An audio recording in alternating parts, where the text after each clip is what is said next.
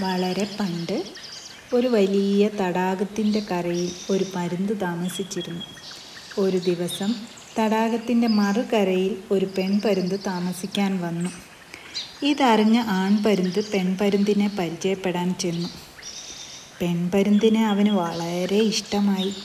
അധികം താമസിയാതെ ഒരു ദിവസം അവൻ പെൺപരുന്തിനോട് ചോദിച്ചു നിങ്ങൾക്കെന്റെ ഭാര്യയാകാമോ? എന്ന്. അപ്പോൾ പെൺപരുന്ത് പറഞ്ഞു ശരി പക്ഷേ ഒരു കാര്യം ചോദിക്കട്ടെ? നിങ്ങൾക്ക് കൂട്ടുകാരൊക്കെ ഉണ്ടോ? ആൺപരുന്ത് പറഞ്ഞു ഇല്ല.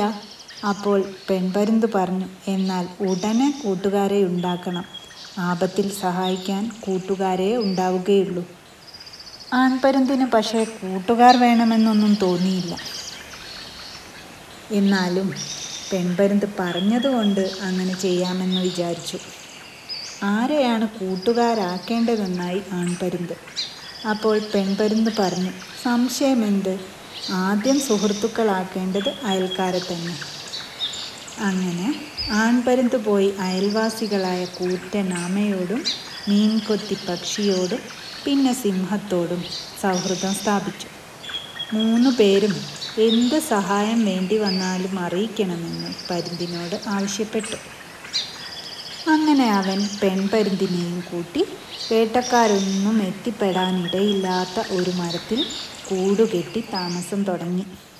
അധികം താമസിയാതെ അവർക്ക് രണ്ട് കുഞ്ഞുങ്ങളും ഉണ്ടായി.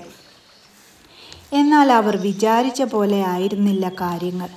ഒരു ദിവസം രണ്ട് വേട്ടക്കാർ ഇരയൊന്നും കിട്ടാതെ അലഞ്ഞ് അലഞ്ഞ് എങ്ങനെയോ ആ മരത്തിന് ചുവട്ടിലെത്തി. നേരം വൈകിയതിനാൽ അവിടെ ഉറങ്ങിയിട്ട് നേരം വെളുക്കുമ്പോൾ വേട്ടയ്ക്കിറങ്ങാമെന്നവർ തീരുമാനിച്ചു. കൊതുക് ശല്യം ഒഴിവാക്കാനായി കുറച്ച് വടികളും കൊമ്പുകളും കൂട്ടി തീയിട്ട് അതിനടുത്തിരുന്നു. അപ്പോഴാണ് പരുന്തിൻ കുഞ്ഞുങ്ങളുടെ ശബ്ദം അവർ കേട്ടത്. മരത്തിൽ കയറി അവയെ പിടിച്ചാൽ ചുട്ടുതിന്ന് വിശപ്പടക്കാമെന്നവർ തീരുമാനിച്ചു. വേട്ടക്കാരുടെ സംസാരം കേട്ട് പരുന്തുകൾ പേടിച്ചു. എങ്ങനെയെങ്കിലും തങ്ങളുടെ കുഞ്ഞുങ്ങളെ രക്ഷിക്കണമെന്ന് വിചാരിച്ച് ഉടനെ തന്നെ സുഹൃത്തായ മീൻകൊത്തി പക്ഷിയെ വിവരമറിയിച്ചു. മീൻകൊത്തി പക്ഷി പരുന്തുകളെ സമാധാനിപ്പിച്ച് അവരുടെ കൂടെ ചെന്നു. വേട്ടക്കാരിൽ ഒരാൾ കിളിക്കുഞ്ഞുങ്ങളെ പിടിക്കാൻ മരത്തിന്റെ മുകളിൽ കയറുകയാണ്. മീൻകൊത്തി ഒരു ഉപായം കണ്ടുപിടിച്ചു. അവൻ തടാകത്തിൽ മുങ്ങി വന്ന് വേട്ടക്കാർ കൂട്ടിവെച്ച തീക്ക് മുകളിൽ വന്ന് സ്വയം കുടഞ്ഞു. ഇത് പലതവണ ആവർത്തിച്ചപ്പോൾ വെള്ളം വീണ് തീ കെട്ടുപോയി. അപ്പോൾ താഴെ നിൽക്കുന്ന വേട്ടക്കാരൻ പറഞ്ഞു തീ കെട്ടുപോയി. തീ ഇല്ലാതെ കിളിക്കുഞ്ഞുങ്ങളെ കിട്ടിയിട്ട് കാര്യമില്ല. അങ്ങനെ മരത്തിൽ കയറിയ വേട്ടക്കാരൻ ഇറങ്ങി വന്ന് രണ്ടുപേരും കൂടെ ഉണങ്ങിയ വിറകുകൾ കൊണ്ട് വീണ്ടും തീ കത്തിച്ചു. ഒരാൾ പിന്നെയും മരത്തിൽ കയറാൻ തുടങ്ങി. മീൻകൊത്തി പക്ഷി വീണ്ടും തീ കെടുത്തി ഇത് പല തവണ തുടർന്നു. പെൺപരുന്തിന് മീൻകൊത്തി പക്ഷിയുടെ കഷ്ടപ്പാട് കണ്ട് സങ്കടം തോന്നി. അവൾ ഭർത്താവിനോട് പറഞ്ഞു ആ പാവം നമ്മുടെ മക്കളെ രക്ഷിക്കാൻ വേണ്ടി ഒരുപാട് നേരമായി കഷ്ടപ്പെടുന്നു. നിങ്ങൾ പോയി കൂട്ടുകാരനായ ആമയോട് വിവരം പറയും.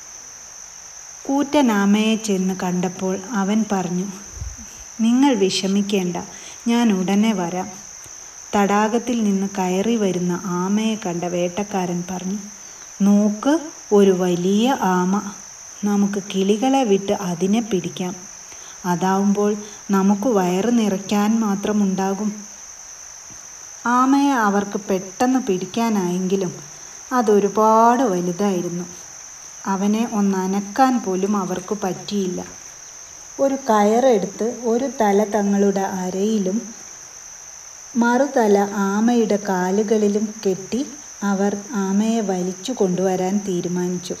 എന്നാൽ ആമയാണ് അവരെ വലിച്ചത്. ആമ രണ്ടുപേരെയും വലിച്ച് തടാകത്തിലിട്ടു. വേട്ടക്കാർ ഭയന്നുപോയി. ആമ ചില്ലറക്കാരനാലും അല്ലെന്ന് മനസ്സിലാക്കിയ വേട്ടക്കാർ ഒരുവിധം തങ്ങളുടെ അരയിൽ കെട്ടിയ കയർ അഴിച്ചുവിട്ട് രക്ഷപ്പെട്ടു. കിളിക്കുഞ്ഞുങ്ങളെ തന്നെ പിടിക്കാമെന്ന് കരുതി അവർ തിരികെ എത്തി. തീയൊരുക്കാൻ കമ്പുകളും കൊള്ളികളും പെറുക്കാൻ തുടങ്ങി. അപ്പോൾ പെൺപരിന്ത് പറഞ്ഞു അയ്യോ അവർ വീണ്ടും വന്നിരിക്കുന്നു. വേഗം പോയി ആ സിംഹത്തെ വിവരം അറിയിക്കൂ. അദ്ദേഹം സഹായിക്കാതിരിക്കില്ല. ആൺപരിന്ത് സിംഹത്തെ കാണാൻ പോയി. അപ്പോൾ വേട്ടക്കാർ ഒരു വലിയ തീയൊക്കെ കത്തിച്ചു വെച്ച് റെഡിയായി കിളിക്കുഞ്ഞുങ്ങളെ പിടിക്കാൻ വേണ്ടി മരത്തിൽ വീണ്ടും കയറാൻ തയ്യാറെടുക്കുകയാണ്. പെട്ടെന്നാണ് ആ ഗർജനം അവർ കേട്ടത്. സിംഹത്തെ കണ്ട വേട്ടക്കാർ പേടിച്ചു വിറച്ചു. അവർ ജീവനും കൊണ്ട് ഓടി തടാകത്തിൽ ചാടി നീന്തി നീന്തിപ്പോയി. പരുന്തുകൾ കുഞ്ഞുങ്ങളെ നോക്കി സമാധാനിച്ചു. പെൺപരുന്ത് പറഞ്ഞു സുഹൃത്തുക്കൾ ഉണ്ടാവുന്നതിന്റെ ഗുണം കണ്ടില്ലേ?